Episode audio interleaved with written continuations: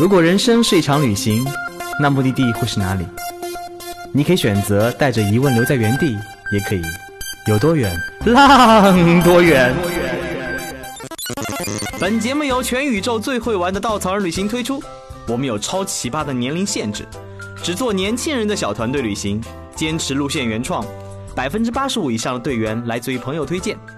关注稻草人旅行，和我们一起出发，爱上这个世界。欢迎收听最新的一期《有多远浪多远》，我是道哥。大家有没有一个最近建立的习惯？每天早上醒来，第一件事刷开丁香医生看看疫情的增长，看着最近的数字慢慢慢慢控制住了，心中真的是舒了一口气。我相信，我们再秉一秉，就能迎接春暖花开的日子了，终于就能脱下口罩跟你的朋友相聚。所以最后一刻不能放松啊！当然，那个这个疫情也影响了很多人的出行啊。道哥的三月份、四月份、五月份计划全都泡汤了，而且很多是不可推定的。哎，不说了，说起来都是泪。呃，因为出不了远门呢，那我们来聊聊近一点的地方。所以呢，今天我们就把我们之前填的坑给埋一埋。我们有一个系列叫“城市发现”的系列，这次道哥想跟大家聊一聊道哥的第二故乡上海。嗯。说起故乡啊，我相信很多人都会对故乡有一种很奇怪的情节，就是这里我很熟啊，所以很多人都没有很好的去探索这座城市。但我虽然是重庆人，但说句实话，在重庆我现在会迷路，因为我大学时代都来到了上海，在上海生活的时间已经快赶上我的第一故乡了。呃，我们对上海的了解跟挖掘更有趣，就在于稻草人作为 base 在上海的一家旅行公司，我们有一个很很有意思的部门叫微旅行部门，这里面的话。有几个小伙伴都不是上海人，因为我们发现上海人对上海的了解也很也很缺。问你上过东方明珠门没有？金宝大厦没有？外滩去过几次？嗯，朋友来的时候带他们走过。所以法租界呢，呃嗯啊，其实聊起来的很多人对上海的了解可能就局限于我周边一公里外有什么外卖呀，我能叫什么东西比较快呀，哪里可以买个菜呀，或者星巴克在哪个位置啊？你再往下挖，你发现他们对城市的了解都很少很少。所以我们微旅行的部门的小伙伴很多都不是上海人。他们在挖掘这个城市的时候，其实给到很多的不同的视角，能帮助我们去看到这个城市很多不一样的一面。比如说走到老城乡里面，你看到那种很矮的石库门；你走过一条繁华的小街，对面黄浦江外就是高楼林立大厦。这边吃的小笼包，那边可能很现代的摩登少女从你眼前走过。上海这座城市就是一个包罗万象的非常有趣的城市。我们今天请到的这位嘉宾呢，他是一位上海人。我们终于找到了一位对上海了解的上海人。我们会在后面很多期的节目当中来一点点挖掘这个城市，给你看到。也许你是上海人，也许你来过上海，也许你没有来过上海。我们都希望从不同的角度、不同的视角，我们来挖掘这个城市那些你不为人知的一面。我们欢迎今天嘉宾怂二。大家好，我是怂二。啊，我是那个稻草人的一个微旅行领队。呃，我们节目当中好像很少说上海话，来来两句上海话。呃，嘎叽给嘎了，因为我是出生还我可以暴露年龄啊，我大概是九零年生，然后那个时候就有一个叫推广普通话，这是我最近找到的一个原因。就自从这个东西出来之后，我的上海话就变成普海话、普上话，反正就是上海话不是特别厉害，只能说我能听懂，以及做一个简单的翻译。但其实自己上海话刚刚不大力气。对，真的假的？感觉我跟你差不多嘛。啊，对，我们此时应该握个手。阿拉斯海尼。好了，我就会这么两句，还会几句骂人的话，其他都不会了。啊，对对，不能再暴露了。因为第一次来做客嘛，我们我们的第一个问题，一般惯用的问题就是为什么叫怂儿呢？啊，这个我会很饱含感情的说，就是你很怂吗？呃，这个是有来头的。就其实以前这种花名，其实我也是以前没有干，以前只知道我们可能会要起英文名啊。然后后来是花名，也是进了稻草人之后，先从一个啊资深的粉丝，我走过很多短线，包括微旅行，其实当时出的线，我那个时候蛮早，大概一四年，是整个线都裁了一遍，然后也机缘巧合成为了一名领队，因为。上海人其实有的时候，特别是我九零年生，其实有些人物对我影响还蛮大的。那其中有一个呢，就是呃，大家不知道以前有没有看过一个我蛮喜欢的一个导演，就贾樟柯，他导过一个纪录片，里面讲了很多的人物，然后其中有一个跟我还蛮亲近的，就是那个韩寒。啊，不是说我不爱亲近，你跟他很熟吗？啊，并没有，只是只是只是对他有 一种说，嗯，能介绍一下，认识一下吗？来，请来做个节目什么的啊？可惜可惜可惜可惜。反正那个时候，因为那个时候就关注韩寒，因为觉得他很很厉害，对，不能说叫叛逆，就是反正他很有自己的主见或者怎么样。类似于我现在名字的来源，就我现在“怂二”这个名字其实就是一个“怂”字，就上从下心。一种可能它属于那种贬义词，就怂恿什么的不太好，但其实如果把它重新。拆解开去理解它，它就是遵从你的心灵。然后 R 呢，可能是因为哎，就是我不知道大家有没有参加过稻草一个非常我很喜欢的一个计划，曾经就一个叫 X 计划啊，就大家不知道那个去哪里，然后就来了，然后那个时候认识很多人。啊，然后这个也可以自曝一下，因为我是个双子座，属于属于一个好奇宝宝。那那天在同场发现有四五个双子座，然后呢，大家也不知道不约而同的在名字后面就加了个儿字，就有点统一项。然后也会发现“怂”这个字单念不好听，“怂二”哎，一下子就很舒服。当然有的时候别人也会因为我的口齿有时候会有一些语速过快打结，然后变成“怂二”。啊，然后人家又看看我的脸型，又觉得哎，这个人是不是走谐星很二的路线？然后后来我只能呃慢慢的解释，通过讲解啊，通过带队，然后慢慢明白我二是会有一点的，但其实最要主要还是呃一个儿子，对 啊，对更怂。哎，我认识怂儿很多年了，我记得怂儿以前是星巴克的咖啡师。呃，对，然后现在还是个咖啡，只是不在星巴克而已啊，这样子的，对，也踏入了精品圈，蹭喝咖啡了。是的，我们约一下，好好不好？好好好，好久没有见面了。我们聊回我们的正题啊，今天索尔是来聊上海的地道美食的。那其实你就是一个地道的吃货了。呃，这个也是这样子。其实我觉得，我最开始去玩吃这个，可能跟人家反的，就可能小时候人家是吃了很多，然后就追寻想要重新找到那种小时候那种美食的记忆。然后我呢，可能是小时候吃的太少。那可能我妈妈的厨艺也不是很好啊，包括她在烧饭的时候讲究的是熟就好。你妈妈是不是不听我们的节目，对不对？啊，对，不听所以说嘛。当然这不是坏话了，对。然后就是可能就是烧的东西会比较单薄。那自从跟了稻草人，对吧？有一种自由奔放的灵魂，然后其实对于食吃的东西就打开了那种。后来工作就感觉自己也独立了，就开始到处去找吃的。那可能大多数都是找自己没吃过的。后来也喜欢上了摄影这样的一个兴趣爱好，然后就可能拍的图可能略还比较有食欲，然后就变人家，哎说哎你其实还蛮适合做一个吃货的博主。哎，我对，是这今天这节目很有意思哦。刚刚我的小编说，做美食节目怎么会用电台来做？我们怎么呈现给大家？他说没关系，我们拿照片放在介绍里面。他说，我们说能不能做一个视频直播呢？啊？这样子我们就可以把更多美食推荐给大家，没关系，我们未来会有更多更多更好玩的节目给大家准准备，所以这一期呢还勉为其难，大家可以在我们的简介里面看到更多索尔拍的好吃的照片。嗯，你可以按图索骥去到上海找各种各样好吃的，因为所有的美食无论是什么样，你都可以在大众点评呀很轻易的搜到这种信息。但我们今天请索尔来，主要是聊的还不一样，我们想讲一讲那些小时候的美食，那些记忆当中的美食，那些记忆当中的味道和那些。在上海最有特色的石库门里的食物，呃，对，就除了我们看外滩万国建筑这些很高大、很很有历史的建筑之外呢，其实也可以了了解一下石库门。就因为我们上海石库门，其实按照历史来说，就是以前可能是因为呃有过租界时期，然后有有那个时候有战乱，比如说什么小刀会、太平天国，然后很多其实上海那个时候不是特别的发展特别大，然后那个时候因为战乱有很多江南那边的比较有钱的或者什么逃难到上海，那来了上海第一件事肯定要有地方住，那可能那个时候很多外国人也很聪明，就是哎觉得就那个时候就可能有房地产这种感觉，然后他们就搭着很多房子。石库门这个门名字一个简单的来历就是可能是呃一个乌黑色漆黑色的一个门。然后呢，它上面用石头把它箍起来，然后可能有一种说法就是在这个无锡话叫石箍门，但我们上海话可能读法读法就因为变成石库门了。那包括像石库门，其实它整个区域它一个有可能是居住是肯定第一个要素，第二可能会经商。像我们现在有很多一些店，哎，他们很好玩，他们可能就依附于在这个石库门的沿街的地方，就是弄堂这样一个居住区，它其实是一个能够包含你的衣食住行的那么一个区域。就如果有去过我们以前说的一些上海老城区，会不会有一个印象，就你去一个主路口，它会有一个老裁缝，或者是会有个剃头店啊。当然，anyway，它其实整个路你走一圈，或者你走到这个里弄里面，它其实有各种各样的店。那其实像新天地，其实也是一样，它只是把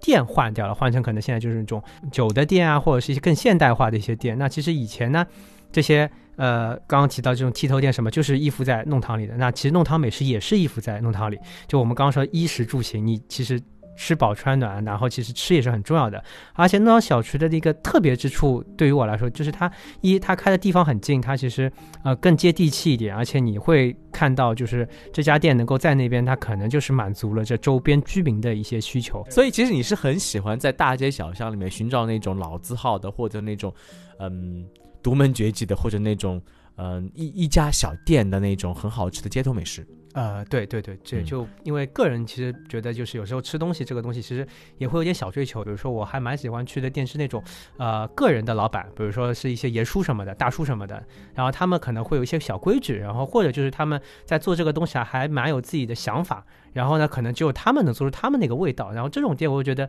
吃一顿少一顿的那种感觉，所以说也会去为他们打 call。包括像现在疫情，其实很多小店真的就很很为难啊，连锁店至少有一个集团，那但是小店可能有一些能够开出来，还真的得自己去看一下，然后也是维系一些感情，因为有时候也会跟老板啊，他们会跟你聊一聊，比如说我们为什么做这个料理，或者说我们怎么会来的，对，然后我觉得这个故事就很很有意思，对，嗯那其实你作为吃货，你更喜欢的是在街头当中发现一些你生活当中的一些美食。其实，那我们节目本身是个旅行节目嘛，我们也做的不是一个美食推荐节目。其实很多的美食在点评上能都能搜到，但是我相信，当你走在大街小巷里面去发发现，意外发现一些很很有意思的小吃啊、美食啊，一些老老字号的小店儿啊，其实这种感觉是很有意思的。它可能把你脚步的力量带进你胃当中去，把你看到的、听到的和你吃到的感觉融入在了一起，就让你旅行过程当中有一种更更不一样的吃感。那这样子，能不能推荐一些你觉得上海特别适合在走街串巷的路上去发现的小吃的类型，包括那些好店呢？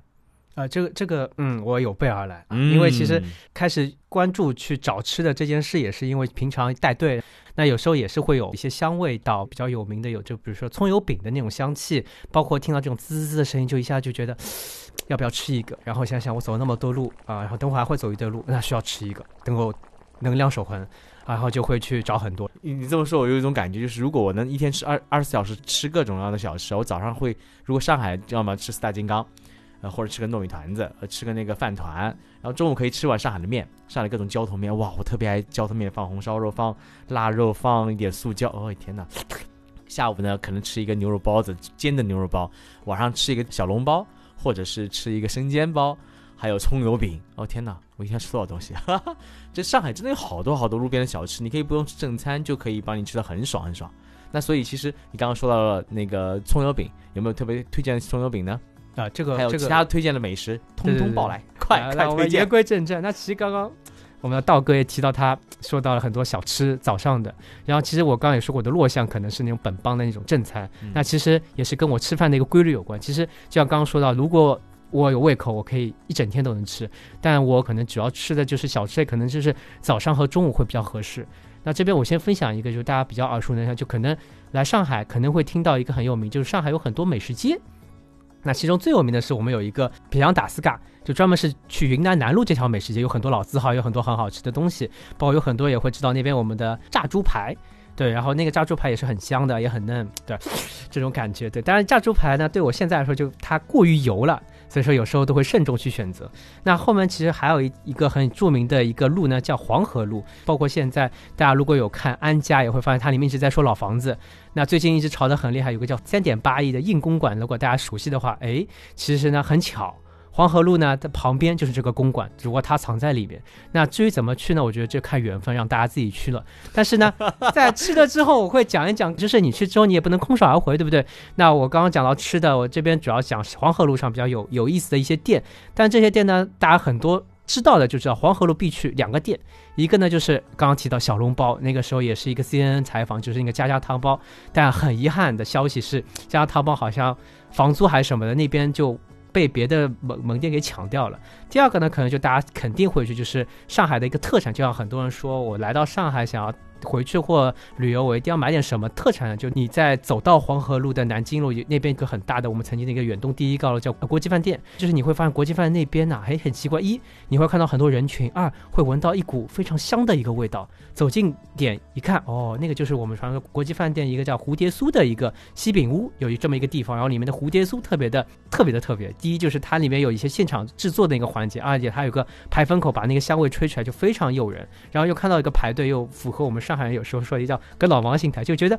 都有那么多人排队，而且排队的人不只是有游客，也有当地的人什么的。包括像我自己，如果有时候错分的话，都只要人数控在十人以内，我也会专门去买一下。那这这个是一方面，但是呢，其实黄河路本身它最有名是它曾经的夜市，会有几个有名的一个酒家。这个酒家我就先不说，我只要说一下这里边藏着两个，我觉得在早上非常适合的。一个呢是那边有一条小路叫定心路，然后呢旁边呢有一个就是仁安里的一个老的一个石库门的一个名字。然后这仁安里的年纪也很大，它一九零一年接近百年的一幢那个石库门。呃，一百多年了，一百多年了，对。然后这个房子呢，其实大家可以简单的逛一逛。那最好玩是里面有一个很有名的一个蛋饼摊，就我们其实说我们上海传统早餐四大金刚嘛，就大饼、油条、豆浆，然后再加吃饭。但还有各种其他排名，那这个这是一方面，但其实这几个其实我吃了很多，而且现在其实它二十四小时其实你都能吃到。然后那个大饼呢比较特别，它是把人家以前石库门，我们就想一想石库门是有个门，然后它旁边的两个房间，然后进去之后呢，可能是有一个叫天井的一个地方，是一个一根天有打通，然后进再进去可能是那个客堂间或主卧什么的。那它就是把旁边一个厢房，就就进门的左边或者右边的一个房子改了改，变成了一个门面。然后他就是只做那个呃蛋饼生意，而且那个老板娘她非常神奇，然后她每次过去的时候，早上她是大概六七点开，然后十点钟就收门了。然后她在做蛋饼的时候呢，主要她有两个特色，一就是现做，就她有两个平板锅，然后她的粉包括鸡蛋都用的还不错，然后料也很多，什么你想到的油条啊，或者是一些肉类，什么里脊肉，还有海带丝，应有尽有，而且她自己调的酱也不错。更难能可贵的是，她有一个童年很有名的一个。呃，饮品叫做可可牛奶，就虽然它的牌子换了，但至少还有就有一种追忆感。然后老板呢又是很神奇，他其实我这个爆个料，其实他为什么说十点钟要关门？一个是这个摊位的一个问题，当然他拿到执照；第二是因为他本身的身份很特别，他竟然是黄河路上比较有名的四大饭店其中之一的一个厨师，所以说他的意思就是十点钟忙完之后，他要去那边继续上班啊。那也可想老板娘她多么会赚钱，也是一种弄堂小吃另一种体验。对，这是黄河路其中一个。那第二个的话，推荐一下是最近，其实我们来上海，其实我们本本身对一些老字号，不知道大家对于它的喜爱度是怎么样。但至少最近，我觉得在一些网络也好，各种也好，就是在有一些人提出意见之后，它进行了改革。像我这边想推荐一个，就是靠近啊国际饭店西饼屋，有个叫凤阳路的一条小路上，跟黄河路交叉，然后他开了一个菜馆，叫老瑞福菜馆。这个本帮生据说点评还行，但是呢，我呃。囊中羞涩，没有找到合适的小伙伴一起去吃过它。但是呢，它有个小卖部，就些老字号现在也会多方面经营。就它不但有正餐，它还有一些小卖部买一点。就刚刚提到一些特色的点心。那其中这边它做的是一个非常有名的一个名点，叫蟹壳黄。这蟹壳黄其实它蛮简单，它就是长得像那个，因为上海人还蛮喜欢吃螃蟹的，它长得像螃蟹那个壳。然后呢，这家店的特色在于，第一它是现烤。第二呢，它有两种馅，一个是偏甜的，啊，这个就上海真的很喜欢吃甜。然后又其实像现在这个季节，再过一段时间，先是白玉兰花，我们的市花开花，再后来可能是桂花，会有桂花香，然后它里面就会放桂花，再加一点白糖。这个一口桂花，然后你又看到它，因为是热的，它其实自备烤箱，那个感觉就咬一口那个油啊，那个桂花在上面就很满足。当然还有一种就咸味的一种蟹壳黄。对，然后就两种，反正这两个是我津津乐道，就非常，啊，现在真的是希望它能够熬过疫情，然后重新开放。我第一次。发现没有图片也能把我讲的口水直流。好，继续继续，还有什么推荐的吗？啊，讲的我都饿了。但饿了之后，其实早饭过后，然后大家在黄河路可以逛逛嘛。其实这样刚刚其实一个仁安里大家也可以走走，包括它其实附近也有很多，就是一个国际饭店也是可以走走。那然后早饭过后呢，我们可以从人民广场我们移师到另外一个地方。那其实下午中午的时候呢，其实啊，如果你肚子饿，然后来到了外滩，因为大家都知道外滩其实比较有名的是它有很多米其林，那它很适合晚餐。那中饭的时候，不知道大家是不是，因为可能个人的喜好，我比较喜欢中饭去吃碗大馄饨。然后也是一机缘巧合，那个正好被我逮到一家叫呃，在江西中路，也是靠近外滩两条马路的地方。然后他开了一家叫三林堂馄饨店。第一，这个名字我就纳闷，三林堂。那个时候看那个《舌尖上的美食》，前面讲到三林那个地方，就是一个三林六皮，包括那个三林菜馆。然后就想，哎，会不会有关系啊？然后就去了那个三灵堂馄饨店。然后那个馄饨店有两个地方我特别喜欢，一个呢就是它馄饨特别大，真的很大。有点像 像，就那个时候不知道大家就知道不知道，爱风琴出过一款特别小的手机，那个馄饨其实它那个大小就类似于就是 iPhone 那个 SE 的一个大小，这也是觉得非常特别的馄饨啊。对对对，然后那个店其实也蛮特别的，就是我好几年前那个店去的时候，它还才三个门面，然后呢最近去了它已经哇四个门面了，对，而且里面还很聪明，就不知道现在大家也好像有了这种就关于历史的那种印象，就以前就是叫三灵魂汤馄饨，那它就是。这五个大字现在就会在左下角加那么一个年代感，四个数字就一九八一年，然后我就嗯，哇，像这样的老字号残存了三十几年，那我就很好奇，一它怎么开那么久的，以及哎，那它之前就三灵堂又是怎么来的？那也是机缘巧合混了手了，因为常去吃嘛，然后长得应该老板也比较比较喜欢的那种脸，对。然后呢，然后老板就跟他聊，然后老板说他其实已经是第二代接手人了。然后他第一代其实讲那个三林堂那个来来历，就可能是呃他们的那个就是创始人吧，就前第一代老板和老板娘，他们以前可能有一个是在三林堂生活的，然后就起名三林堂馄饨啊。然后第二点就是他们接手之后，他们其实也我发现这个老板其实也不是上海的，但他们就是一大家子，就可能有一个跟他长得很像，我一直不敢问他到底是不是她老公，就感觉直接问有点怪怪的。然后反正他一大家子人特别多，其实我去这个地方选择它，其实主要还是因为它一是有一些呃老的弄堂可以看看当地的生活，二呢也是有些现代就大家很想去的一些建筑，就刚刚有提到那个安家里面提到一个硬公馆，然后那边呢其实有一个非常有名的一个曾经的网红打卡点，只是最近保安被换了，就进不进去，也是废旧了很多年，就在北京东路的那个四川路口有个叫沙美大楼。就那个大楼，它的阳台特别好看，然后经常会看到人上去，然后拍点美照。对，但是上面道好像据说是被酒店拿下，可能在年末可能也会开放，这是一方面。那其实呃，我比较幸运的是，我的外婆家呢，其实它就在于一个石库门里弄的一个环境下。我的外婆家也是我经历了她那个石库门的一个变化。首先就是我家是被啊东间拆了，就找不到了。但是呢，我外婆家还蛮幸运，它是属于静安区。现在我们讲上海就是静安区，其实有上之上之角的代名词，只不过。静安区现在又加了闸北区，可能它的定定义又不一样。但我外婆那边还蛮幸运，就是它的那个石库门保留下来，且它的那个周边也越来越好玩啊，因为它在一个陕西北路一个历史文化风貌区。然后它这个里弄的对面呢，就是一个很著名的一个荣宅，也是由 Prada 那个入驻之后，它也变成一个开放的地方。那这个可能是大家都会去玩的一个地方。那呃玩好之后，我们肯定要吃的。然后哎，我外婆家那边因为也是在一个弄堂里面，它其实有很多两个比较有趣的吃，一个是呃老字号的美心点心店。历史很悠久，然后也很推荐大家去就吃一下。然后第二个就是有一个叫静安弄堂小馄饨食府的一家店，它呢也是啊我小时候的那种吃东西的一个记忆。就我觉得有时候像现在长大了回到外婆家那边，总是能找到一些呃非常特别的记忆。就我会想到小时候吃饭的一种过程。就我们小时候，我觉得我们吃早饭是一个非常幸福的一个事情，就是我们只要起床刷牙，然后接下来就会看到热腾腾的。啊，这馄饨就端上来了。那主要得益于我们的长辈，他会在早饭前，比如说五点多啊、六点多啊这种，就拿着，因为近嘛，就很多弄堂小吃，他就在弄堂旁边，他只是拿一个，比如说钢筋袄子，或者是那种呃盛菜的那个碗过去直接打，然后打完之后直接，因为那些早餐部也是住在附近，他也就住在那边，他说他开店也特别早，然后我们就可以以更早的时间就吃到一个热腾腾的早饭。这就是我觉得就是弄堂对我来说非常重要的一个记忆，以及就是。里面的风景还蛮特别的，就作为如果你来上海玩的话，一你能看到很多的长辈，然后可能长辈他们其实背后都有故事，可能你可以跟他聊一聊，哎，这个石窟门什么名字啊，或者是这个石窟门有什么特别然后。我记得有一次就我到外婆家，然后我就报了一下我外婆的那个名字啊、里弄啊，然后他们就跟我说，哦，原来是你是那家的孩子，然后又会跟我说你来这边呢。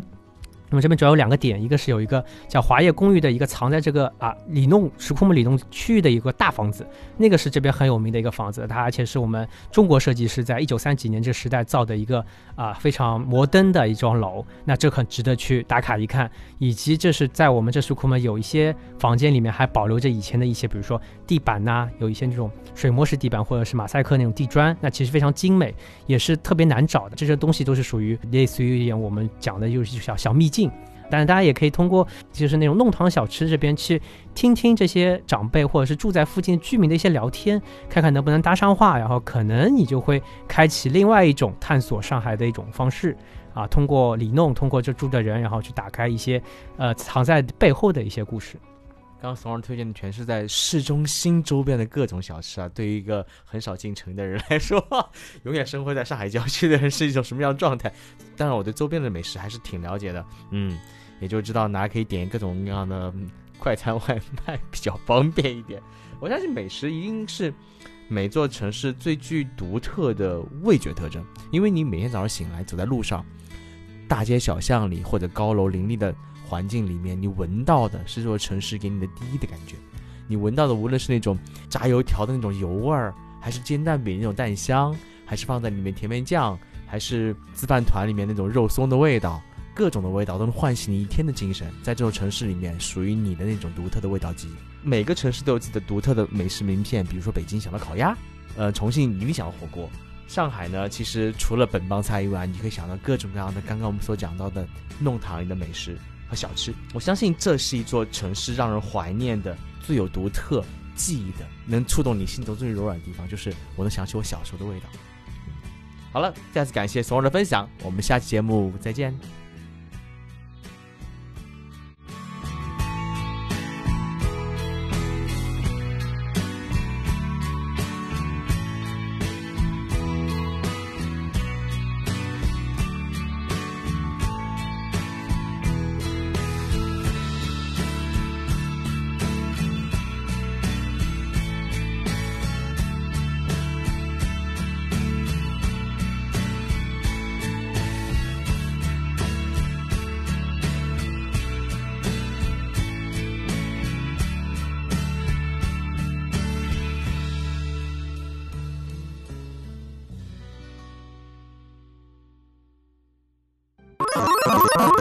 请搜索“稻草人旅行”，和我们德艺双馨、颜值出众的领队一起出发，爱上这个世界。